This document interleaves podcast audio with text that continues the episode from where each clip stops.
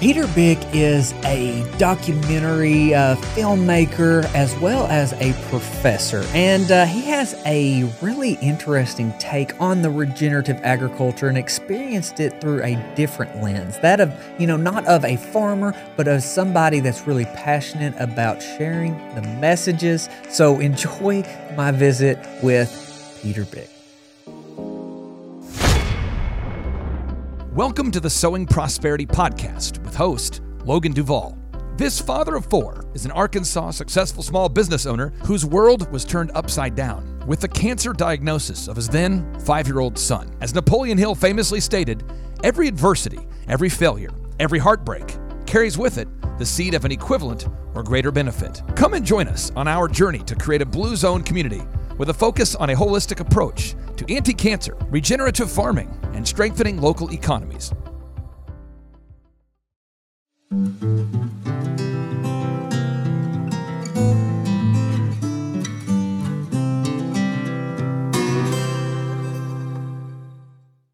Peter, thank you so much for jumping on here. I have been an admirer of your work for a while. Uh, uh-huh. Carbon Cowboys, it just kind of set the tone for, I think, the movement, man. You've, uh, you've created a lot of awareness. So how, how did you get interested in regenerative agriculture?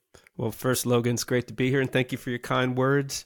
Um, for me, it came through uh, concern about climate change. I made a movie called Carbon Nation that came out in 2010 and of all the solutions I was finding, and a lot of times we didn't care if someone believed in climate change or not; they were just doing cool stuff. And uh, we found these farmers doing this amazing stuff. And I met Alan Williams in 2012 because the guy who narrated Carbon Nation, Bill Kurtis, knew Alan, and he said, "If you want to learn about grazing, call Alan." So that's my ground zero for this. And uh, Alan and I spoke on the phone, and I'm like, "Hey, I need to make a movie about this. I want to." I want to inspire McDonald's and Walmart to to put this kind of meat in their stores. And so I filmed Alan in uh, June of 2013, maybe May of 2013, and then I went up and got Neil Dennis in August, and then Gabe in August, and of 2013. We finished that film at the end of the year, and we had our world premiere down in uh, Johannesburg. So that short film, Soil Carbon Cowboys, started everything for me too, man. Um, it was right when I got to Arizona State University. I teach documentary filmmaking here. And we must have shown that film hundreds of times in all sorts of companies, just educating, educating, educating, educating. And and we wanted to make sure there was research on this stuff. Richard Teague was the only one researching this type of grazing, which was a big hole in the research. And so we put the team together, and so that's the work that I'm working on now, and we've got this docu series that's just finished up called Roots So Deep. You can see the devil down there, and and of course Alan's on the team. Alan's in there. It's about our science team. It's about these farmers all over the southeast U.S. who are either doing adaptive grazing or our neighbors of folks doing adaptive grazing, and we just spend time, spend years with folks just to see what do you think you know and, and then we share the data after years. So that's that's what i've been working on this whole decade. As we've made all those short films we've been working on this big project too.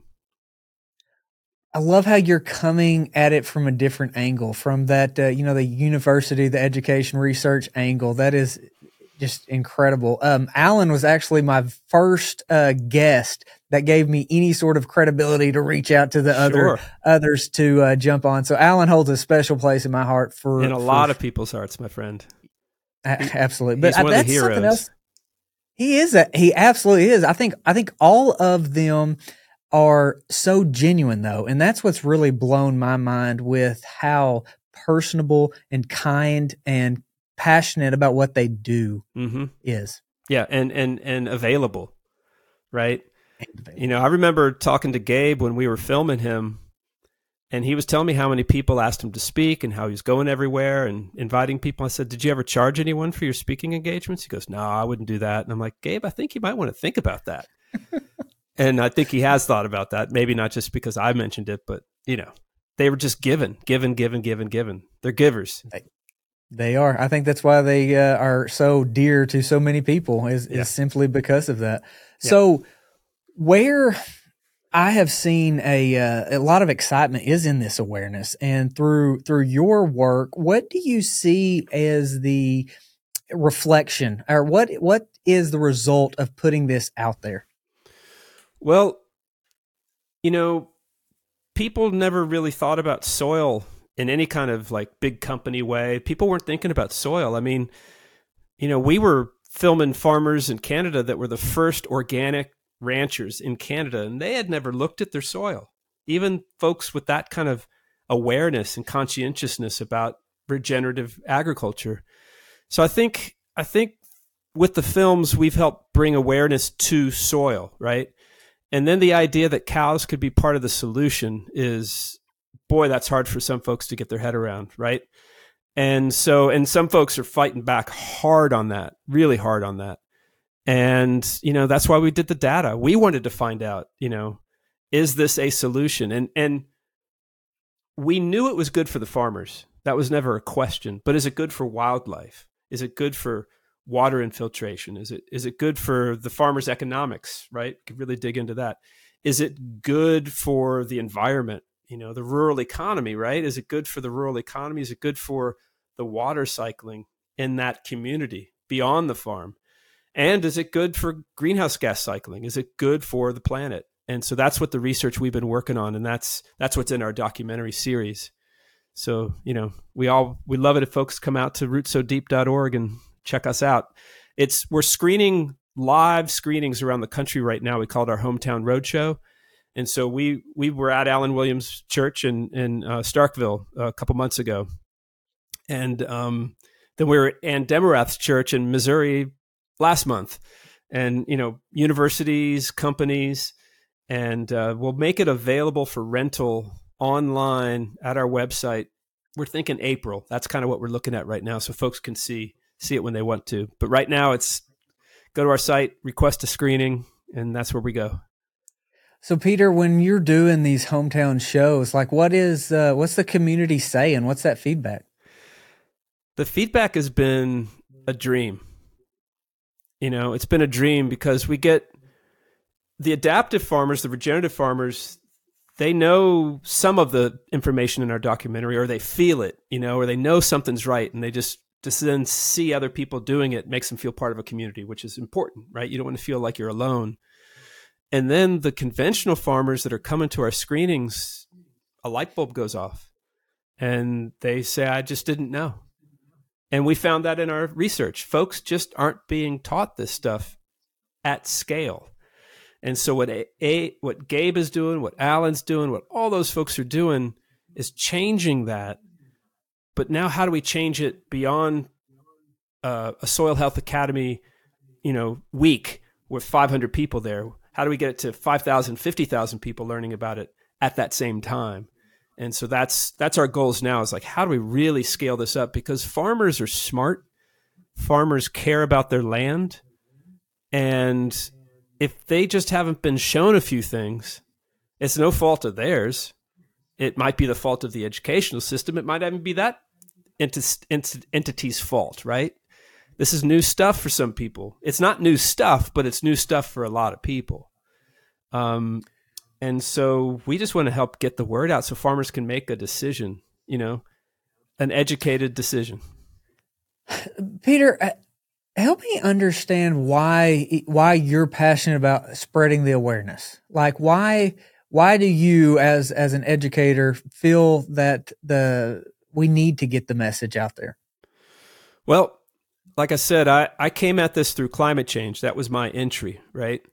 But as I've met farmers over the last 10, 11 years, I feel like I'm as much an advocate for farmers as, as I am concerned about climate change. I am concerned about farmers because uh, the debt they're carrying and the stress they're carrying is real. And these are the folks producing our food.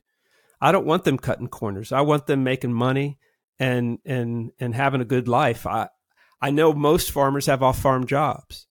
And a lot of farmers have off farm jobs because they need health insurance, right? So why can't we give farmers health insurance through the farm bill? We're spending billions and billions and billions, hundreds of billions in there.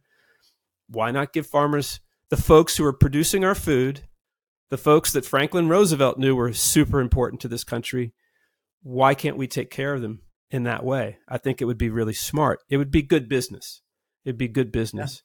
Yeah. And then when you look at how much land farmers are in charge of, are stewards of, then you realize how much they're connected to wildlife and either in a good way or a bad way, depending on how they're farming, right? If they're spraying a lot of chemicals, that's not very good for anybody, including themselves.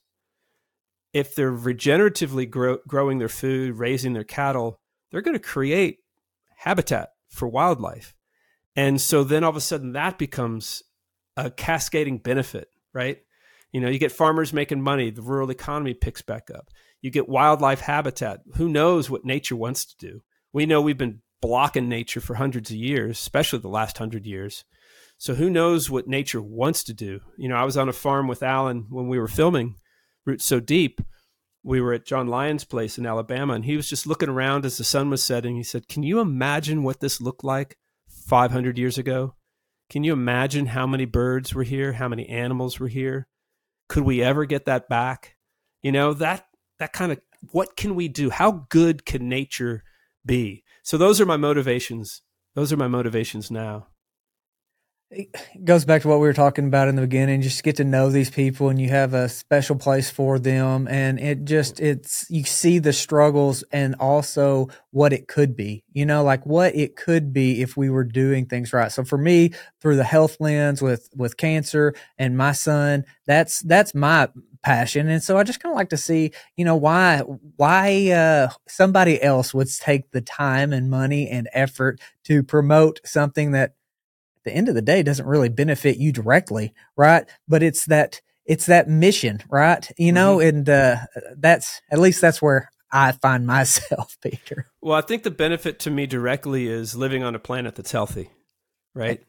I think the Fair. benefit to me directly is leaving a planet in better shape for my kids and grandkids and great grandkids, right? So there's a direct benefit there. Um, the idea that you know the the the hardship you've dealt with with having a boy get cancer diagnosed at age five and now he's nine and he's been clean for a few years. That's awesome that that's the truth. You just told me that. Um, now another key person on our team is a fellow named russ conser. I met russ after i met alan. Russ was working at shell oil running a thing called shell game changer where they could get sort of the weird ideas and bring them inside the company it was like a catcher's mitt for external ideas to bring them in if they made sense. So this idea of drawing down carbon at scale while helping farmers and ranchers was a compelling idea to him. But the reason it was compelling to him was his dad had just died. And Russ was doing the research because he's a very research oriented, thoughtful human being. And he was discovering that what we eat affects our health and he hadn't really had that connection in his life before in his in his awareness. And so because of that health connection with russ is a very key ingredient to why i'm here talking to you right now and and all the success of our science team that he's a part of the film that he's a part of.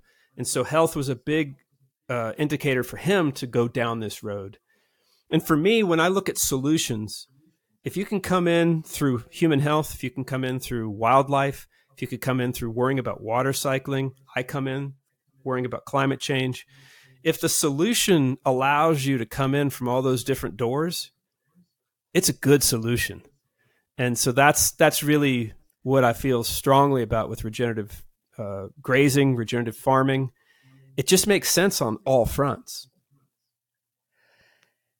I agree. I love it. Um, and, and, now so we have Pete, the data. Now we have really hard data that just proves it. So that's exciting too you're you're proving it. So where where did that transition for you happen? Coming through that climate change lens, kind mm-hmm. of the traditional narrative is that cattle are actually causing agriculture is causing climate change. So how mm-hmm. did you come to the point to where you question that to where cattle may actually be the solution? That's a great question. So in the making of our film Carbon Nation, we were sort of uh, of two minds. We we we're told that cows are bad for the planet, and we actually had had some like go meatless Monday, right? So that you don't, you know, just that kind of thing. But I was also learning from like the Rodale Institute and and John Wick out in California that grazing could be a benefit. So I was sort of getting both of those in the making of that movie. And then when we were out on the road for about three years promoting that movie, I, I kept hearing about this grazing as a positive. Not that all grazing was a positive, but this type of grazing. And then um, I saw Allan Savory's TED Talk and what he was saying there about how you can reverse desertification.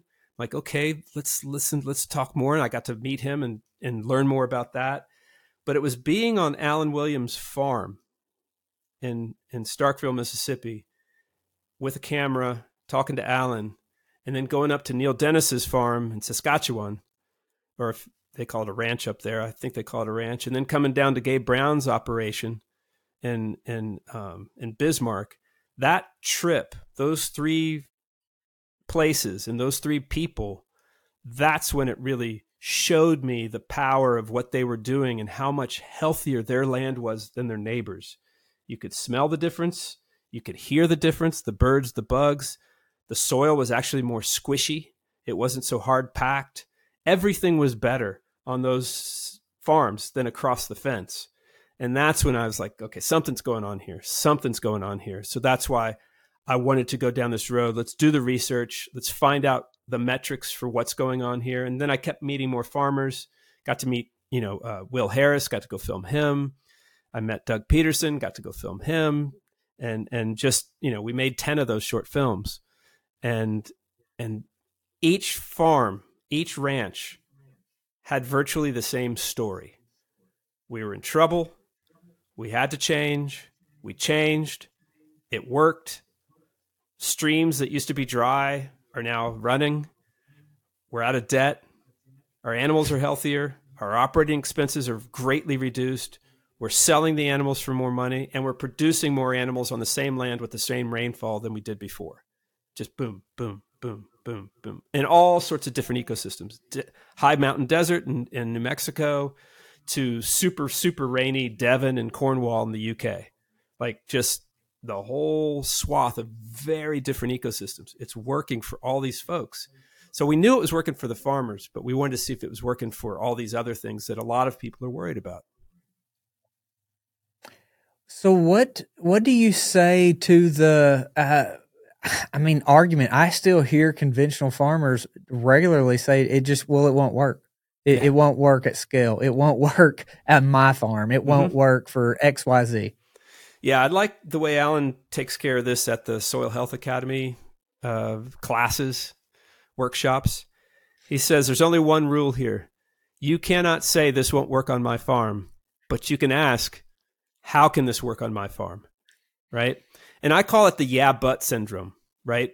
So that's why we made films in all these different ecosystems to keep educating me and learning will it work in the desert? Yes. Will it work in the mountains? Yes. Will it work in in super wet England? Yes. Will it work in a drought in Kansas? Yes.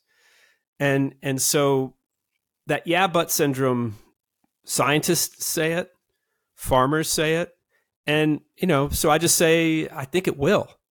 I think it will work. Um, the extreme of that was when I was filming um, uh, it's a short film called During the Drought. That's on our website. It's on our Carbon Cowboys website, carboncowboys.org. And Michael Thompson is the young farmer that's sort of the star of that film. And um, and he had a field that he had been grazing and then growing corn on. And he and his neighbor, his neighbor had not been grazing that field at all. It was just planting corn conventionally. They planted at the same time. They didn't even have a fence between their two pieces of land. And by the time I got there in July, Michael's corn was much richer, deeper green, much taller. And his neighbor said, Yeah, but you got more rain than I did. right? And yeah. so and so everyone feels that way. And I think that's just okay for someone to feel like that because I mean t- change is hard. You know, to change the way you farm, that's a big deal. That cannot be under under underestimated the difficulty of change with something especially when it's multi-generational exactly exactly yeah. so most of the adaptive farmers that we filmed in our research they were first generation farmers. And so they didn't have the legacy of method, but they also didn't have all those lessons that could be learned too. Like, so it was, it was sort of a double edged sword for them, but they didn't, they just didn't feel right when people were telling them how to graze conventionally. It just didn't feel right to them because they didn't have that legacy. And, um, and their neighbors were curious. And that's what another thing that, that we discovered in our research is the conventional neighbors are curious what's going across the fence. They might not be, they might not want to ask. They might be just too polite to ask.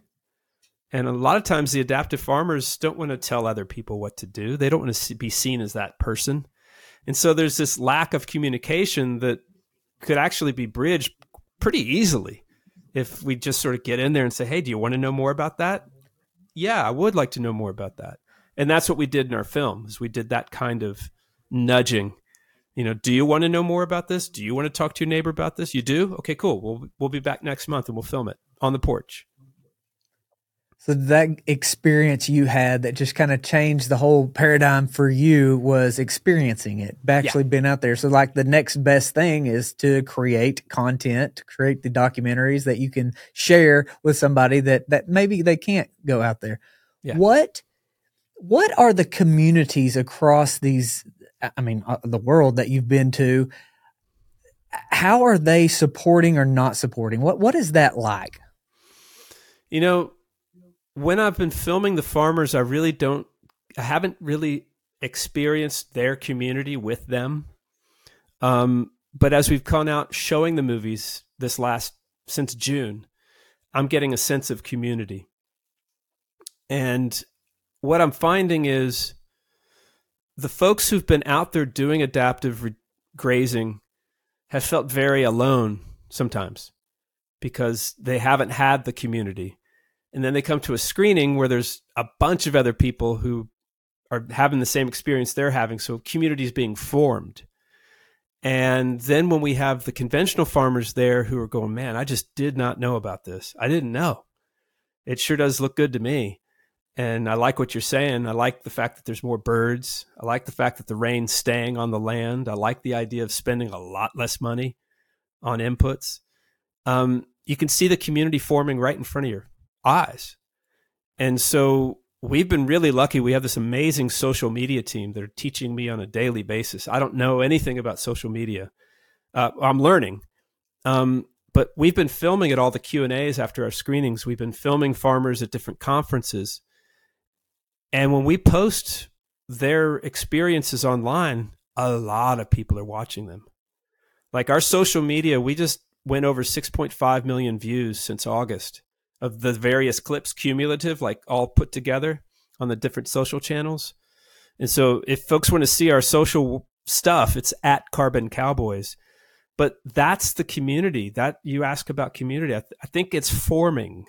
I think I think there's a lot of work to be done. I think there's a lot of work that has been done, but what I'm seeing is um, I'm seeing real time community building right now. It's exciting. It it feels good, and you know, and so many people say, you know, that cattle are ruining the planet. And, you know, conventional cattle production, you know, I'm not going to say that's the great way to go. When when we know that adaptive, regenerative could save the farmers money, eh, right? And so so there's just there's just so much opportunity to help people, to help farmers. And and the idea is just to present information, let the farmer make the decision. I hope it never is mandated. I think that'd be just horrible. Yeah, no, we we don't need to need to go down that road. The uh, as far as Arkansas goes, we have uh, seen rural Arkansas die, and it is uh, really it's really sad.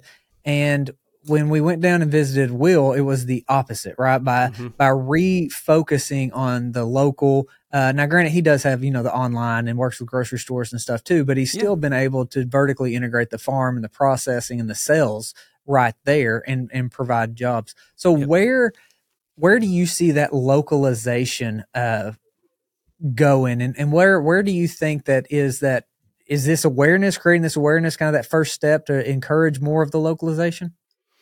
I think for me, the more people understand that what they eat is their health, and that when they realize that cheap food isn't necessarily healthy food, and when you put your healthcare costs in the same bucket as your food costs, that cheap food doesn't look so cheap anymore. I think that connection will help drive people out to farms and drive people to go pick which where they want their food. Now there's there's the issue right now of a lot of that food's more expensive, so it it's elitist, right? You know, the regular folks can't afford to eat like that. So I think I think making regenerative food much more the norm is how this will happen, whether it's local or if it's just that the grocery store chains are, just sort of if the consumers demand it and and will agree to pay more, I think you get action. If they don't agree to pay more, then I think it's going to be a slower a slower road. Um, so I, I don't know where it's all going to go. To be honest with you, I just know that if we incentivize incentivize farmers to focus on soil health, it's good for everybody. Everybody. Peter, how do you balance the uh, small business owner that uh, is going to create that localized food system versus the corporations, the conglomerate. I mean, I'm I'm in Arkansas. I'm in Walmart world, mm-hmm. right? So like I, I see both sides of that. How do you balance that from a you know the content creation and the the funding and and the institution that you're a part of? So when we were fundraising for this for this work, uh, McDonald's was our biggest funder. And some people will say, hey, of course, McDonald's is going to say meat production is good. That's their core business. But what really has happened with our research is we're showing McDonald's and a lot of other big meat producers that their methods are not the right way to go writ large, that they have to change. And so, and so yeah, McDonald's funded us, but we're showing them that guess what? Your supply chain is at risk. And if your farmers start doing regenerative practices, you'll have a more resilient supply chain. And so it's not like the the companies are using us to greenwash. We wouldn't allow that, right?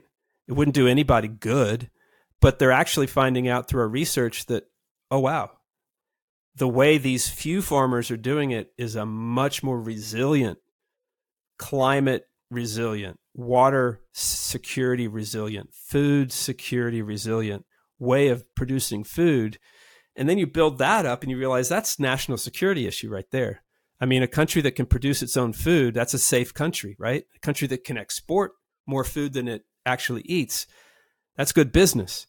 And so to me, the case for soil health being really important to companies is what I've been working on for 10 years. Whether they're a food company or even an oil company, energy company, a tech company, because everybody who works there is eating food. Right. And so if you don't have a healthy workforce, that's bad business. If you don't have a healthy ecosystem to do your business, that's bad business. And so connecting those dots and getting more awareness there has been a big sort of through line for my team's work like i said for for a decade now. So how do you how do you balance that with such extreme perceptions on these topics? How because i feel like you've done an incredible job of being a connector versus making things more divided. Well i appreciate you saying that and that's something that's really important to everyone I work with. Um, uh, a friend of mine, uh, about 20 years ago, I was going through a divorce and, and I was very blamey, right? It's all her fault. And it didn't feel good and it wasn't healthy. And he said, you know, the Cherokee have this expression, no blame, no shame. And I don't know how to say it in Cherokee, but the idea. And it was an amazing piece of advice, an amazing piece of wisdom that my friend Luke Phillips from South Carolina gave me. And I've tried to put that into all the work we're doing. Carbon Nation. Our tagline for Carbon Nation was a climate change solutions movie that doesn't even care if you believe in climate change. right? That these are good ideas, no matter what you believe. Um, saving money by using less energy to get the beer cold, why not, right? Do you want to give a kid asthma for your cold beer? do you want to have clean air and still have a cold beer? You know, that's how you look at it. And so that taught me a lot of how to communicate with folks without being blamey and saying, you did this and you did that. This is all your fault and blah, blah, blah. And so in all of our work, we come at it as just that. We don't blame. We just don't. And, and people, I know I listen if someone's not pointing the finger at me. And so why yeah. wouldn't that be the same for people that I'm talking with? And once you do this, like just a gentle, respectful listening, like I was telling my boys the other night, I don't know if they'll remember it or maybe they will when they're 40 or I don't know, but I was saying, you know, listening is one of the most respectful things you can do for another human being. It's a gift to give to someone, to listen to them, really listen. And my wife, Krishna, she's the best at it by far she's taught me how to listen. She actually remembers what I said. You know what I mean? She listens. And when you feel listened to, you feel loved, you feel uh, uh, um, uh, validated, you, you feel heard. And I think such a big part of our country's, and I'll, I'll put it in quotes, division right now, because I think it's a lot of I think it's a lot of lies that people are buying that we are divided, um, is because we're not getting the chance to listen to folks and we're not giving the chance to be heard. And so, you know, all the farmers I work with, most of the farmers, we, we probably vote differently, but we're friends. That's the way it should yeah. be. Okay, yeah. you've got some differences. Great. Let's celebrate the differences. Maybe we can learn from each other. Um, but we don't point fingers we talk about soil health, you know, and that's that is a great uh, connector right there. Soil health is a great connector for anybody. I've never heard anyone say, "I don't buy that. I don't want that." never heard that. And so that's how it's, we uh, that's how we communicate. We we communicate with respect. I mean, I feel like you were you were describing Dale Carnegie's work. Really, uh, just uh, it was it was wonderful. I think you, you could give a whole class on how we communicate, you know, this way, uh, and then be the new Dale Carnegie. I think that's beautiful, and I think that's probably why you're having an impact. No, it's it's it's cool to see people um, appreciate the approach. I'll tell you that. It feels good to me. It it does, and, and that the, that war I've said it you know many times throughout our our interviews and stuff is the war on any nothing has worked right? The war on drugs the war on cancer the war on anything it, it just hasn't. And that's why you know i called this sowing prosperity. I feel like by shining a light that's how we get rid of that darkness. Focusing on the things that create prosperity those other things just kind of go away.